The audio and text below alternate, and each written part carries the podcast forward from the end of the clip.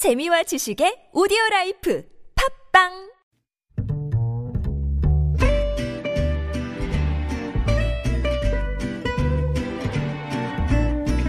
Good evening, everyone. Welcome to the evening show. 노래방이 코로나19 지역 감염의 매개체가 되자 인천시에서는 코인 노래방을 포함한 전체 노래방에 대해 2주간 사실상 영업 금지에 해당하는 집합 금지 조치를 내렸습니다. 방역 당국도 코인 노래방을 방역의 사각지대로 보고 추가 조치를 검토하고 있습니다. 재난지원금 소비가 본격적으로 시작되면서 소상공인 카드 매출이 작년 수준을 회복한 것으로 나타났습니다. 업종별로 보면 여행사, 영화관, 항공사 매출은 줄었는데 성형외과, 안과 그리고 자전거 매출은 크게 늘었다고 하네요. 검찰이 부실 회계와 안성 쉼터 고가 매입 의혹을 받고 있는 정의기억연대에 대해 어제에 이어 오늘도 압수수색을 벌였습니다. 사건 배당 6일 만인데요. 압수수색 끝나면 윤미향 당선인의 조사가 불가피한 만큼 소환 조사가 언제 이루어질지도 주목되고 있습니다. 김지윤의 이브닝쇼 시작합니다. Welcome to Unfiltered. North Korea's latest CNN was given 미국 오하이오 주 일본의 백색 국가 명단 should be on the air at six 국내외 소식을 한 번에 들려듣는 뉴스 서울 타임즈 네, 서울타임즈 시간입니다. 오마이뉴스 박정호 기자 그리고 경향신문 박순봉 기자와 함께합니다. 어서 오세요. 안녕하십니까? 네, 반갑습니다. 네, 오늘은 목요일도 함께하시기로. 네, 앞으로 목요일도 계속 네. 함께하게 됐습니다. 너무 나오고 싶어가지고 회사에 아. 좀 졸랐어요. 아 그랬어요? 네. 와, 네. 박 기자, 환영합니다. 네, 박 기자 두 사람이 박 기자 두 분. 아 그러네요. 박박 기자. 양박 이렇게. 뭔가 코너 이름을 자꾸 만들고 싶어하는 거 보니까 굉장히 욕심이 많으신 것 같아요, 두 분이. 네, 자 첫 번째 소식. 어, 아, 이 코로나19가 예. 사라질 때 사라질 때 안 사라져서 굉장히 좀 안타깝네요. 더군다나 지금 경기도 부천에 사는 한살 네. 먹은 어린아이, 어린아이들은 잘 안 걸린다고 우리가 여기고 있었는데, 지금 이 한 살 여자아이가 걸렸단 말이에요. 그리고 그렇습니다. 부모도 함께 네. 코로나19 양성 판정을 받았습니다. 근데 이게 또, 이, 또 우리가 계속 얘기를 했었지만, 인천 학원 강사 확진자한테서 네. 시작돼서 이게 4차 감염이라고 얘기가 그렇습니다. 나오고 있어요. 매일 진짜 인천 학원 강사 네. 관련된 확진자 소식을 전해드리고 있는데요. 한 살이라고 말씀하셨는데 돌잔치에서 감염이 된 거예요. 돌잔치에서? 네. 어쩌다가? 그러니까 인천 학원 강사가 그 보습 학원에서 제자들에게 강의했지 않습니까? 네네. 그 제자가 감염이 됐습니다. 네. 그 제자가 코인 노래방에 갔어요. 네. 미추홀구의 탑 코인 노래방. 갔다 온 다음에 어제 전해드렸지만 네. 택시 기사 아, 아, 인 아버지와 아들이 와서 노래방 방문했는데 네네. 확진이 됐죠. 아이고. 근데 어제 방송 들으신 분은 기억하겠지만 이 택시 기사가 프리랜서 사진 기사 그런 활동도 하고 있었어요. 아, 돌잔치 사진 찍어주러 가신 거예요? 맞습니다. 네. 그러니까 9일, 10일, 17일 그 최근 세 차례에 걸쳐서 네. 뷔페 식당에서 사진을 네네. 찍어줬는데 이 경우에는 10일 있었던 아. 돌잔치 그 한 살 배기 여자아이와 부모가 가족이 아. 확진이 된 거예요. 또 사진 찍어야 되니까 마스크를 찍고 시- 이렇게 하고선 찍을 수는 없거든요. 네. 또. 또 어떤 상황인지 는 봐야겠지만 어쨌든 이 확진 판정이 있었고 이런 매개체는 그러니까 4차 감염까지 일어난 아. 걸로 지금 방역당국은 보고 있습니다. 다행히 뭐 9일하고 17일 있었던 돌잔치 가족들은 음성은 나왔는데 네네. 문제는 하객들이죠. 아. 하객들이 참석했기 때문에 하객들 위주로 또 검사를 하고 있습니다. 아, 참. 근데 또 생각해보면 택시기사도 하시면서 지금 뭐 프리랜서라지만 네. 사진 찍으러 또 휴일에 하잖아요. 보통 돌잔치는. 그렇습니다. 네, 휴일날도 가서 일하시고 했는데 아, 네. 되게 안타깝네요. 열심히 일하시다가 이렇게 또 그렇죠. 네, 코로나19에 걸리셔서. 그 지, 지난주 토요일, 일요일, 그 다음에 어, 지난 일요일 이렇게 네네. 가서 일을 하신 건데 아, 이런 상황이 벌어졌습니다. 그러네요. 결국 이거의 시작은 인천 강사입니다. 참. 뭐, 일부러 그런 건 아니겠지만 어쨌든 참 원망스럽기도 하고 음. 그러니까, 본인도 괴롭긴 네. 하겠다는 생각은 드네요. 경찰이나 네. 뭐 수사기관 쪽에서 아니면 지자체 쪽에서 어떤 이유로 네네. 뭐 이런 일이 있었는지는 안, 얘기 안 하고 있지만 제가 봤을 때는 이 처벌 같은 게 좀 무서웠고 그렇죠. 좀 두려운 마음이 있었을 것 같은데요. 근데 제일 그래도 이게 너무나 아, 확산 속도가 빠르고 무서운 거기 때문에요. 네네. 거짓말을 했다는 것에 대해서는 비판을 피할 수 없어 네. 보입니다. 그래서 지금 이제 뭐 인천시가 코인 노래방 관내에 있는 코인 노래방에 대해서 2주간 사실상의 영업 금지죠. 그렇습니다. 집합 금지 명령이니까 네네. 모이지 말라는 거니까요. 네. 그, 그 사실상 영업하지 말라는 건데요. 인천 이 관내 코인 노래방 108개소에 대해서 모든 시민 대상으로 집합 금지 조치를 시행했습니다. 그리고 노래 연습장도 2,362개소가 있는데 여기는 만 19세 미만 미성년자 집합 금지 조치를 했어요. 아, 아, 이렇게 그래요? 조치를 하고 있고. 그러니까 정부 같은 경우도 코인 노래방을 감염에 취약한 고위험 시설로 보고 전국적으로 영- 영업을 정지하는 행정명령을 내릴지 검토를 하고 있습니다. 네. 그러니까 이렇게 되니까 인태원 이태원 클럽 관련 코로나19 확진자가 오늘 정오 기준으로 어제보다 10명 늘어나서 206명이거든요. 네. 근데 이거 들여다보면 클럽을 직접 방문한 확진자가 95명입니다. 근데 아. 가족과 지인 등 접촉자가 111명이에요. 아, 2차 감염이 더 더. 많은 거예요. 아, 그러니까 이걸 보면서 얼마나 이게 확산이 되느냐 음, 어, 이거 저희가 눈으로 확인할 수 있는데요. 어쨌든 빨리 잡아야 된다. 아, 네네. 이런 상황입니다. 자, 지금 이제 고3들 등교를 시작을 했잖아요. 근데 네. 지금 어제도 사실 뭐 조금 의심 사례가 나오고 또 그래서 저 어, 멈추기도 등교를 멈추기도 했었는데 지금 대구에서도 한 고등학교에서 지금 코로나19 확진자가 하루 만에 나왔습니다. 뭐 어떻게 되는 건가요? 그러면? 네, 일단은 지금 먼저 상황 먼저 전해드리면요. 네. 그 대구 수성구인데요. 대구 아. 농업 마이스터고 기숙사에 입소한 고3 학생 한 명이 코로나19 확진 판정을 받았습니다. 이 문제는 기숙사에 입소를 또, 했다라는 네. 거죠. 이 19일 입소를 해서 다음 날 검체 검사를 받았는데 이 오늘 양성 판정이 나왔고요. 이 학교 측은 즉각 양성으로 나온 학생을 포함해서 기숙사생 17명을 격리 조치했고 이 남아, 나머지 3학년 학생이 94명이거든요. 전원 네네. 귀가를 시켰습니다. 지금 뭐 이런 상황은 지금 서울 양천구에도 있는데요. 이 신월동의 은혜교회 관계자 한 명이 확진 판정을 받으면서 이 인근에 있는 초등학교 세 곳이 이 27일로 예정된 1, 2학년 등고, 음. 등교를 연기할지 말지 검토하고 있는 상황입니다. 근데 뭐 교육청하고 아직 협의 중인데 이 학부모들이 워낙 불안하니까 어. 등교 연기를 해달라 이렇게 요청을 하고 있는 상황이라 그래요. 아, 초등학교면은 사실은 이제 뭐 크게 공부에 대한 부담은 좀 적은 편이긴 하거든요, 아직은. 네. 그리고 아이들이 또 많이 어리고 뭐 우리가 뭐 통제를 하는 것도 더 어려울 수도 있고. 네, 그래서- 부모님들 힘드시죠. 네, 사실. 부모님들이 힘들지만 그걸 감수하고라도 그냥 네, 안전이 연기를 했으면 좋겠다라는 더, 마음을 네, 가지신 그러니까. 것 같아요. 네. 근데 어제 저희가 그 안양이었나요? 일본식 주점. 자쿠아. 네, 네 자쿠아. 아우, 잘도 기억하시네요. 네, 거기 관련돼서 집단 감염이 우려된다라고 이야기가 나왔었는데 여섯 명 확진 얘기가 나왔었고 그 다음에 네. 뭐 어떻게 됐는지 상황이 파악이 됐나요? 네, 지금 그 뭐 좀 다행인 거는 확진자가 폭발적으로 증가를 하지는 않았어요. 근데 아, 아, 직. 결과가 다 나온 건 아니라서 네. 조금 더 지켜봐야 되는데 이 지금 신고한 주민 그러니까 근처에 그 시간대에 다녀갔다고 한 신고한 주민이 한 1000명 정도 되거든요. 근데 이 중에서 180명 검사를 했는데 이 현재까지는 모두 음성입니다. 그리고 특히 좀 걱정이 됐던 게 이 주점에 이 경기도 안양의 한 고등학교 교사 7명이 확진자들과 같은 시간에 갔다. 그래서 아이고. 좀 걱정들을 했었거든요. 그런데 다행히 이 7명도 전원 모두 음성 판정을 받았습니다. 이 다만 이 고3 학생들이 등교를 하는 상황이잖아요. 그래서 이 그렇죠. 교사들은 자택에서 이 자가 네. 격리돼 있는 그런 상태입니다. 아, 그렇군요. 어쨌든 크게 확산이 안 돼서 정말 다행입니다. 네, 다음 소식 이어가도록 하겠습니다. 네, 검찰이 정의연 그리고 정대협 두 곳을 압수수색을 했습니다.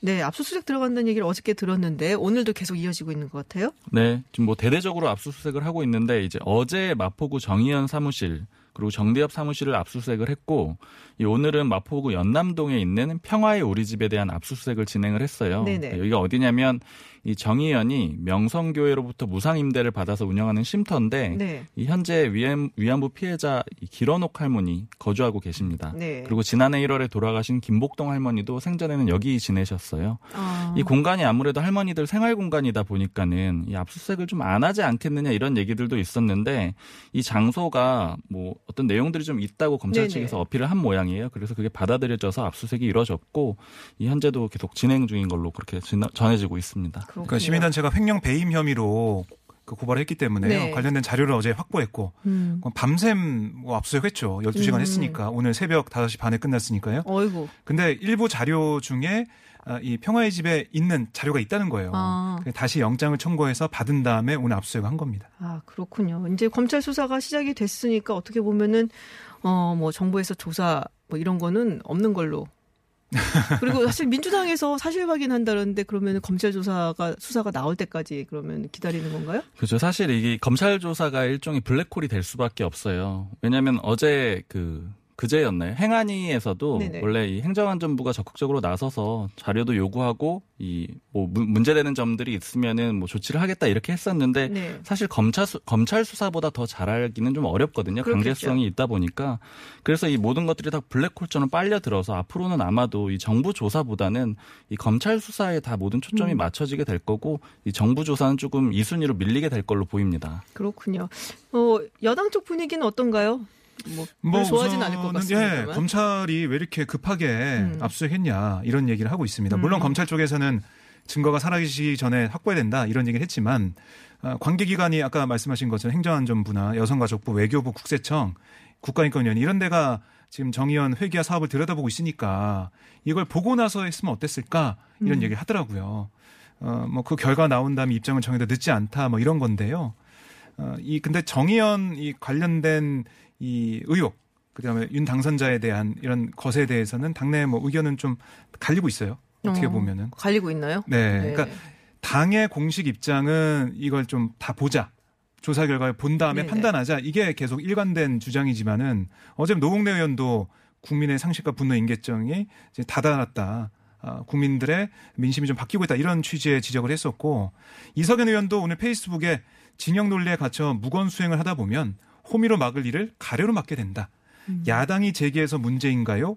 팩트가 팩트이면 문제인 것이다라고 얘기를 했습니다. 어, 꽤 세게 말씀을 하셨네요. 그렇습니다. 네, 그러니까- 원내대표는 다른 이야기를 그 전에 네. 했었는데. 그러니까 당의 공식 입장하고 당내 의원들의 분위기는 조금 다른 거죠. 음. 왜냐하면 당내 의원들은 어쨌든 계속 얘기를 듣잖아요. 네네. 지역구 사람들한테 얘기를 듣고 SNS상에서도 얘기를 듣기 때문에 어 이렇게 가다가는 뭔가 블랙홀처럼 빠지는 게 음. 아니냐 이런 생각을 좀 하는 것 같고 네.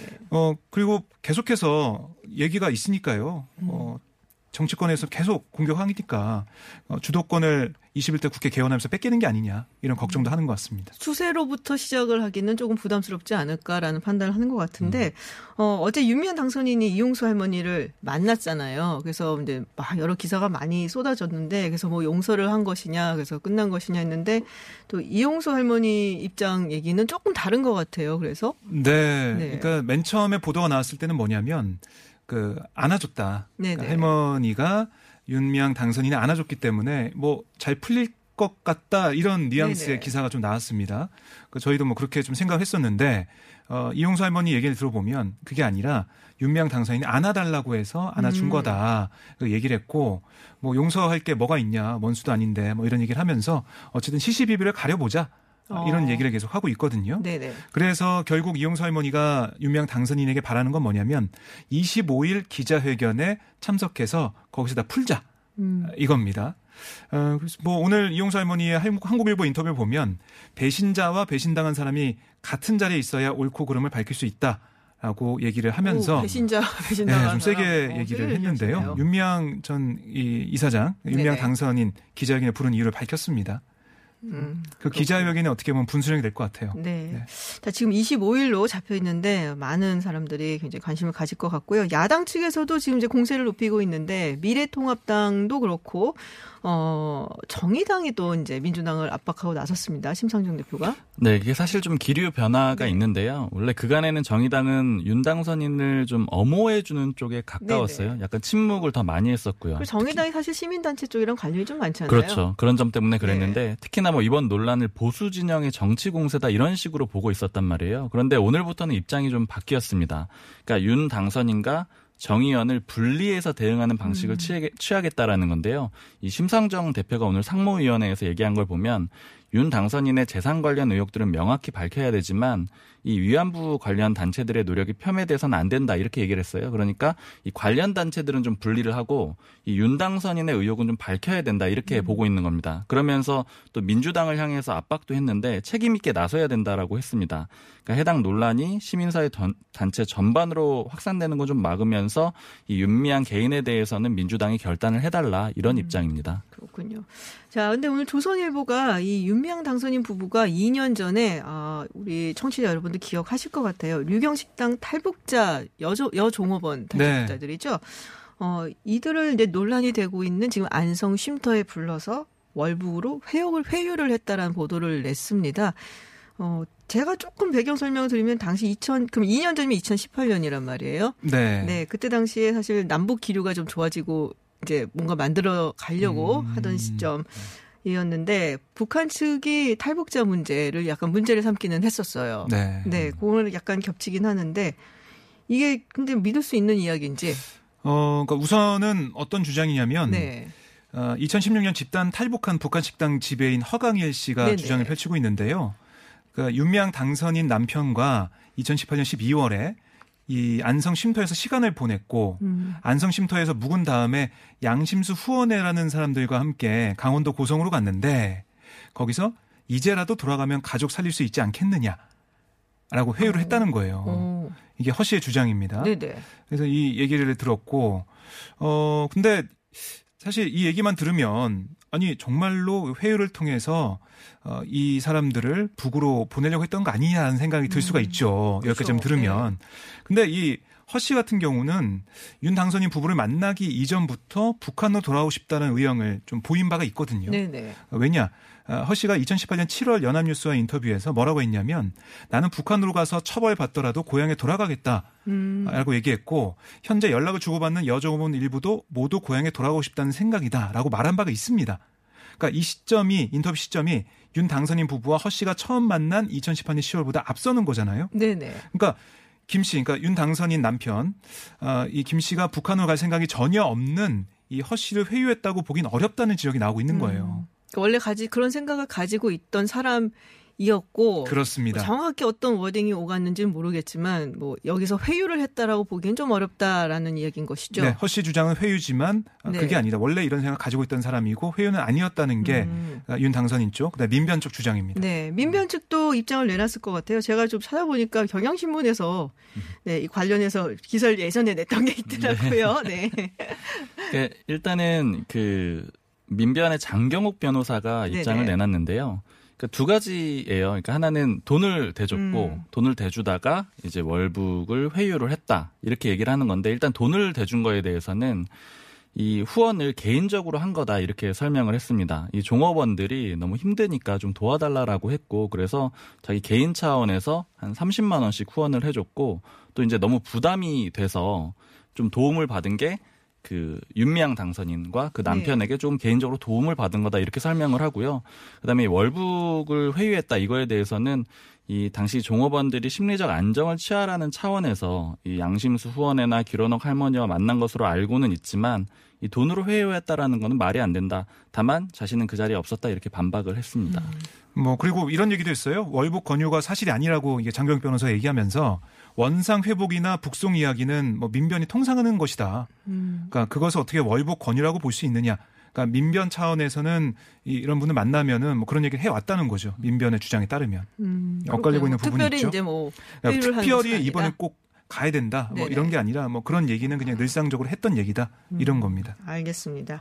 자, 통합당이 이틀간 의원 연찬회를 연다고 하는데 자, 미래한국당과 합당 어떻게 되는 건지 이게 사실 제일 궁금하거든요. 어떻게 네. 되고 있습니까? 이 방금 전까지 취재를 하다가 급하게 아, 왔는데 그렇군요. 지금 뭐 그림을 좀 요약을 해드리면 예전에 한성교의 난이라고 네. 기억들 하실 텐데 미래한국당이 자체적으로 공관위원 명단 짜다가 이 황교안 전 대표한테 제압당한 적이 맞아요. 있었습니다. 지금 제2의 한성교의 난이다 이렇게 보시면 될것 오. 같은데 그러니까 합당을 안 하려고 미래한국당이 음. 추진을 하다가 지금 제압되고 있는 그런 상황인데요. 제압되고, 아, 저, 저, 이게 왜 그러냐면은 난이 제압되고 있는 아, 네. 상황이다. 이게 고립돼 있어서 그래요. 네네. 왜냐하면 미래한국당이 지도부도 있고 당선인들도 있잖아요. 네네. 근데 지도부는 합당을 안 하고 싶은데 네. 당선인들은 합당을 하고 싶습니다. 그리고 미래통합당도 합당을 하고 싶고요. 이 지도부들이 안 하고자 하는 이유는 이 거기에 있으면 조금 더 자리를 유지할 수도 있고 만약에 합당을 한다면 자리를 좀 달라 이런 거예요. 그렇죠. 상임위원장 자리나 네. 아니면 이 합당된 당의 지도부 자리를 달라 이건데 그게 여의치가 않으니까 합당을 안 하려고 하는 건데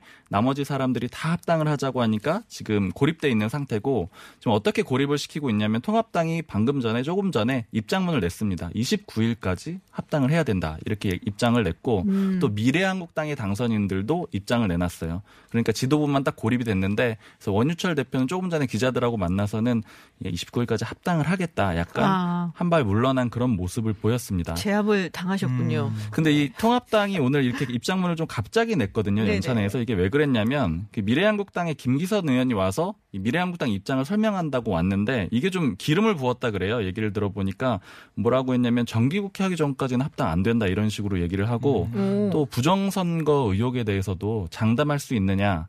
그러니까 에이? 그 말은 이 비례대표 당선인들이 조금 더 정당성이 있다라는 취지로 그렇게 들렸나 음. 봐요. 그래서 이제 통합당 의원들은 굉장히 열이 받아서 한 의원은 아 이거 지금 하지 말자는 거야? 이렇게 네네. 얘기도 하고 그랬다 그래요. 그러니까 그런 다음에 음. 이 나가고 난 뒤에 이거 어떻게든 대응을 해야 된다 이렇게 하면서 입장문을 발표를 하게 된 걸로 그렇게 전해 들었습니다. 아, 그렇군요. 근데 그 얘기가 있었잖아요. 네. 지난번에 우리가 들었지만 이 한국당 입장에서는 우리는 그래도 득표율로 따지면은 우리가 이긴 그렇죠. 것이 어, 유리하고 굉장히- 생각하는 게 있고 그리고 네. 이 자신들이 희생했다고 하- 생각하는 그런 마음이 있어요. 그러니까 이 아. 교섭단체를 어쨌든 만들었잖아요. 네네. 그래서 이 비례 위성 정당으로 옮 겨왔는데 네. 그 과정이 좀 치욕스럽고 지역에서는 음. 욕을 먹는 그런 일이었는데도 자신들은 희생을 해서 왔는데 왜 다시 끝나자마자 그냥 오라고. 들어오라면 네. 들어와라 이런 태도를 음. 취하냐라는 그런 입장은 있는 거죠. 음, 결국은 제가 볼 때는 그 합의점을 만들 것 같아요. 그러니까 그런 서운해하는 사람들에게 뭔가 보상을 해주고 음. 그러면서 29일 전까지는 통합하지 않을까. 음, 그렇군요. 네. 요새 잘 맞추기 때문에 우리 박정호 기자가. 네, 제가 감이 요즘엔 괜찮습니다. 네, 그러니까 호감, 호감. 박정호의 감, 호감. 아, 이제 막 그런 것도 만드시는군요. 방송이 안 했어요, 이제 아주 그냥. 자, 어제 한명숙 전 총리 불법 정치자금 수수 사건 그 재조사 요구를 했었죠, 민주당 네. 측에서. 어, 이거 어떻게 돼가고 있습니까? 어, 그러니까 지금 두 가지입니다. 아, 재심으로 갈 수 있느냐, 네네. 아, 아니면은 공수처 수사로 가는 거냐, 예, 두 음. 가지 기류가 있는데요. 그거는 통합당 입장에서는 지금 재심으로 가자고 하는 것이죠. 그렇죠. 네. 통합당은 뭐 재심하면 되지 않냐 이런 음. 얘기인데요. 네, 재심 같은 경우는 이게 쉽지가 않습니다. 음. 그래서 이런 것 때문에 통합당에서 재심 얘기를 하는 걸로 저는 보이는데, 네네. 어, 그러니까 그 이 김경 아, 그 김태년 원내대표 얘기를 들어보면 재심 요건을 충족한다고 보냐 뭐 이런 여러 가지 얘기에 대해서 비망록을 작성한 한만호 씨가 고인이 됐기 때문에 재심과 관련해서 불리하다고 보고 있다라고 얘기하고 아. 있어요. 그러니까 재심보다는 재조사. 그러니까 법무부 차원에서 재조사 될 수 있고 이런 걸 하는 걸로 볼 수는 있지만 그런 진상 규명이 되는 차원에서 보자면 재조사는 그렇게 강제성이 없거든요. 음. 그러니까 결국에는 공수처밖에 없는 거 아니냐 이렇게 아. 보고 있는 거예요. 아, 그렇군요. 그러니까 이 한만호 씨의 비망록을 보면 겨- 검찰의 어, 강압 수사, 회유 이런 게 나와 있거든요. 네네. 그러니까 만약에 이- 이번에 협조해 주면 추가 기소 안 하겠다. 음. 그리고 다음에 뭐 사업을 도와주겠다. 이런 취지의 내용이 있기 때문에 이런 것을 보면 공수처의 수사 대상이 될 수 있는 거 아니냐 이런 음. 얘기 가 나오고 있어요. 그렇군요. 물론 민주당에서는 이게 수사 대상이 된다 이렇게 얘기하면 또 개입하는 것처럼 보이니까 네네. 직접적으로 얘기 안 하지만 기류는 공수처 수사로 갈 수밖에 없는 거 아니냐 이런 느낌이 좀 듭니다. 음. 자, 지금 뭐 마지막으로 민주당 영입 인재죠. 최지은 당 국제 대변인 뭐 아주 스펙이 어마어마하신 분인데 지금 총선 전까지 미래통합당 당적을 보유했었다라는 이야기가 있습니다. 네. 어떻게 된 거예요? 참 저도 이거 보고 어떻게 이럴 수가 있느냐 네. 좀 생각을 했는데 요. 이게 그 SNS에 민주당 지지 북강서 당원 및 유권자 일동이라는 사람들이 네. 어, 이 최 대변인이 지난 10년 동안 통합당 당적을 보유했다라고 폭로하는 글을 올렸어요. 음. 뭐라고 했냐면 최재현이 통합당 책임당원으로 밝혀졌다. 인재 영입이나 전략 공천 과정에서 이중 당적이라는 사실이 걸러지지 않았는지 놀랍다라고 얘기를 했습니다. 오, 이게 정말 사실은. 맞을까? 사실 팩트 체크. 네. 근데 최 대변인이 뭐라고 했냐면 이 당적의 이름이 올랐던 것은 사실이다. 어. 사실인 거 정말 올라가 있었던 거예요. 아 그래요? 하지만 나는 직접 가입한 적은 없다라고 그럼 누가 해명했습니다. 가입시켰죠? 그러니까 그거를 모르겠다는 거예요. 음. 그래서 그거를 뭐 수사 통해서 밝혀야 되는 건데 알 수가 없는 상황이고요. 지금 더 봐야 될 것 같은데요. 그러니까 아. 자기도 모르다가 지난 3월 25일에 선관에서 전화가 왔대요. 네네. 2010년 2월 당시 한나라당 서울시당에 가입돼 있고 후보자 등록을 위해서는 탈당해야 합니다. 이렇게 얘기한 거예요. 그러니까 최 대변인은 그때 나도 비로소 알았다 음. 이런 얘기예요. 어, 그리고 이 언급된 2010년 2월에는 북아프리카 튀진, 튀니지에 있었는데 네. 내가 어떻게 했겠느냐 이런 얘기도 음. 하고 있는데요. 인터넷으로 할 수는 있기는 합니다만은 제가 그래서 알기로 예 네. 이거는 조사를 좀 해봐야 될 것 같아요. 어떻게 된 건지. 어, 그러니까 충분히 뭐 그렇게 대신 이 가입을 시켜가지고 이게 사실은 책임 당원은 당비까지 내야 되니까 그러니까 그렇죠. 맞아요. 당비도 당비도 내야 돼요. 대납해줬을 그런 사례들도 있기는 있습니다. 음. 뭐 그렇긴 한데 좀 지켜봐야 될 것 같고 이 통합당 쪽에서는 지금 확인하고 있어요. 그러니까 아. 이 진짜 우리 당원이 맞나요? 확인하고 있는데 이게 뭐지? 네, 지금까지 파악한 내용은 부산시당이 아닌 서울시당에서 가입이 네. 됐다라고 하더라고요. 서울시당에서 네, 뭐 거기까지 확인이 됐는데 이제 구체적으로 그 이 내용이 어떻게 되는지 어. 이런 것들은 추가적으로 알아보고 있는데 이제 워낙 옛날이라서 통합당 음. 쪽에서 크게 나올 만한 내용은 뭐 없을 것 같습니다. 네. 알겠습니다. 네, 국내 뉴스 알아보는 서울타임즈 여기서 마치도록 하겠습니다. 지금까지 경향신문 박순봉 기자 그리고 오마이뉴스 박정호 감 기자였습니다. 고맙습니다. 네, 고맙습니다. 감사합니다.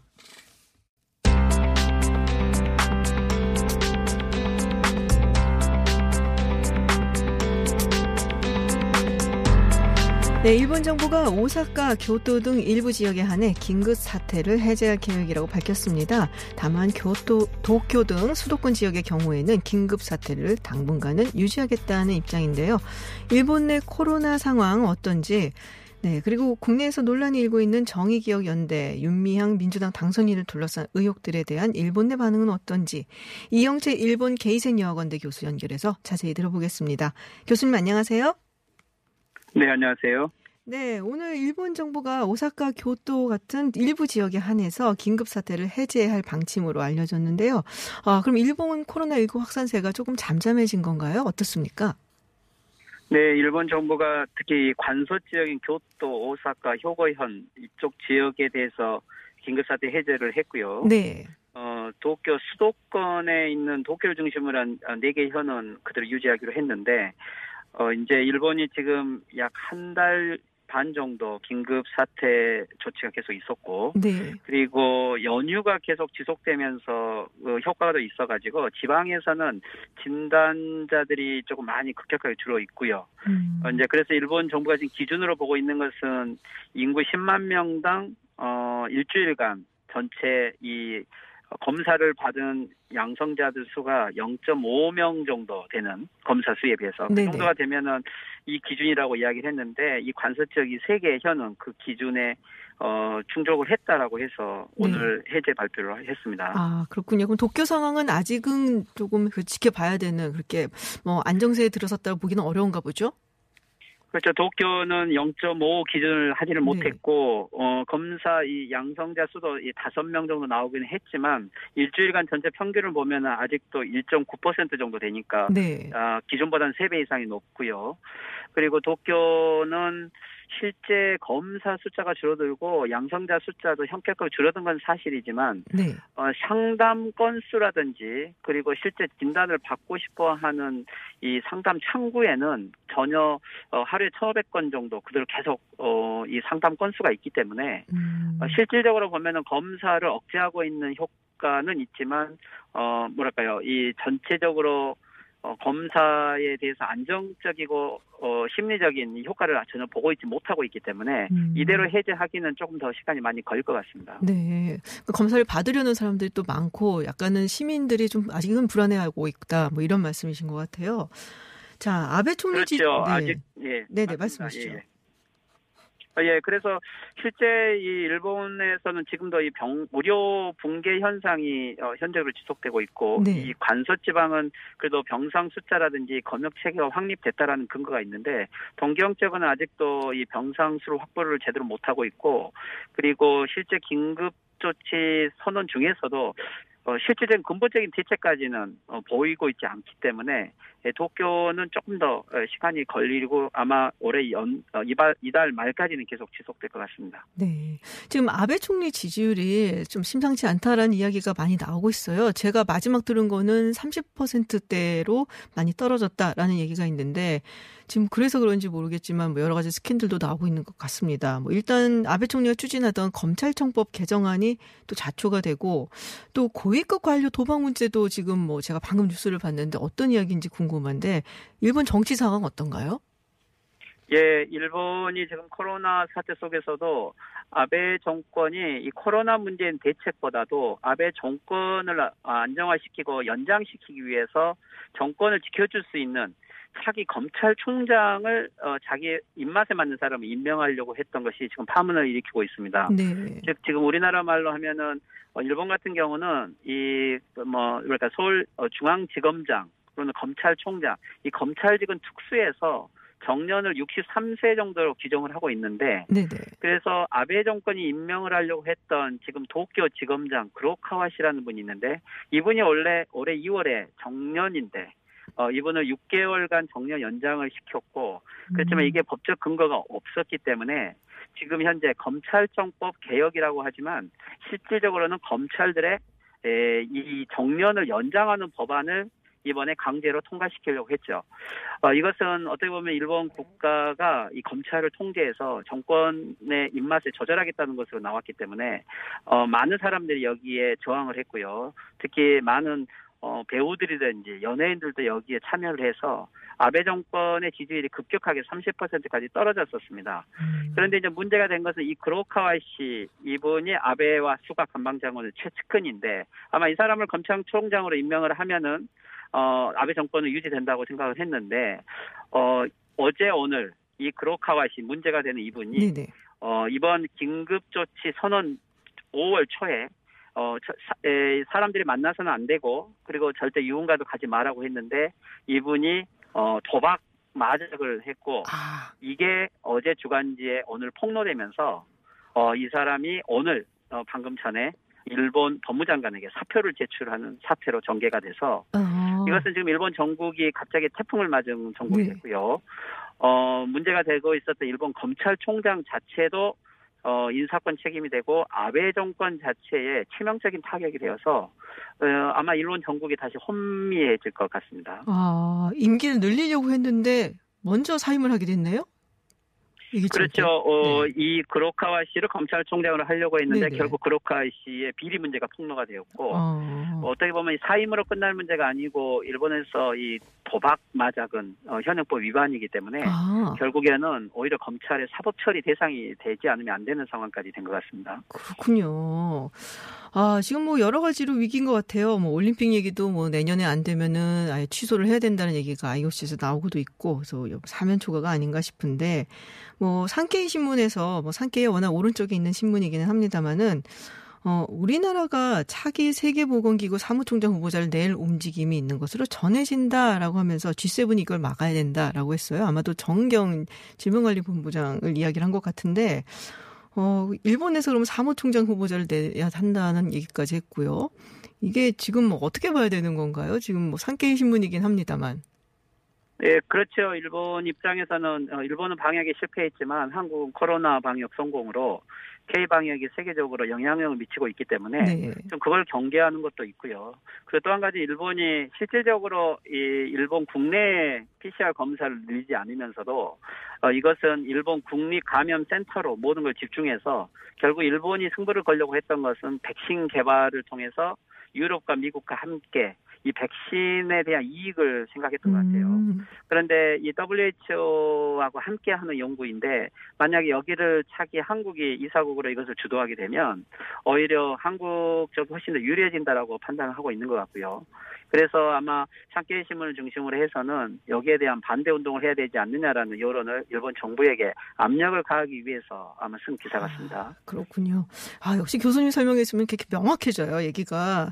네. 마지막으로 하나 짚어보겠습니다. 자, 역시 산케신문이 정의연 논란을 좀 비중 있게 다루면서 소녀상 철거 또 수요 집회 중단까지 요구를 했다는 소식이 들어와 있습니다. 뭐 놀랍지는 않습니다만은, 어, 이게 뭐 일본 내에서는 어떻게 여론이 뭐 이 부분에 대해서 많이들 어, 이야기들을 하고 있나요?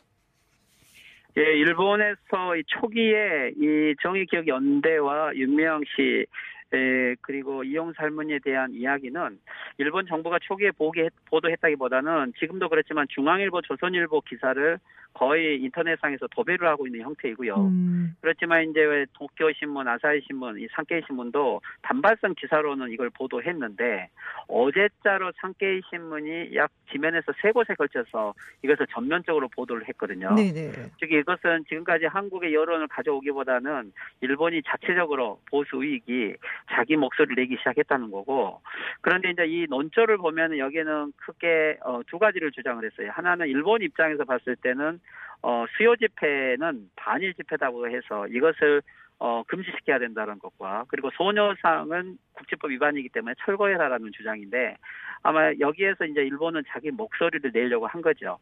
그런데 이제 이 산케이 신문이 왜 어제 갑자기 어, 이 문제를 제기했을까? 지금 일본은 검찰청 이 개혁법이라든지 그리고 또 어, 코로나 이 긴급 사태로 쟁점이 되기 어려운데 어제 산케이가 이것을 거론했던 것은 좀 산케이가 지금 처해 있는 정치적 입장이 있는데 방금 설명드린 이 그로카와 씨 네네. 이분이 도박 마작을 했을 때 누구랑 했냐면 지금 현역 상케이 신문 기자 두 명하고 이 도박을 했었어요. 어, 진짜요? 즉 이것은 이것은 뭐냐면은 검, 우리나라 말로 하면 검찰과 언론 유착이 공식으로 폭로된 사례이고 그래서 상케이 신문은 어제 이 예, 신문 잡지 기자 어, 기사가 보도되는 것을 아마 알았을 것이고 음. 이 자신들의 이 쟁점을 흐리기 위해서 네네. 어제 상케이 신문이 위안부 문제를 거론한 것은 어떻게 보면 물타기를 하려고 네네. 하고 혐한을 활용하려고 했다고 보는 것이 더 타당할 것 같습니다. 아, 그렇군요. 아, 이런 또 이야기가 있었군요. 역시 교수님한테 얘기를 들으니까, 네, 잘 몰랐던 고리가 딱 맞춰지는 느낌이 듭니다.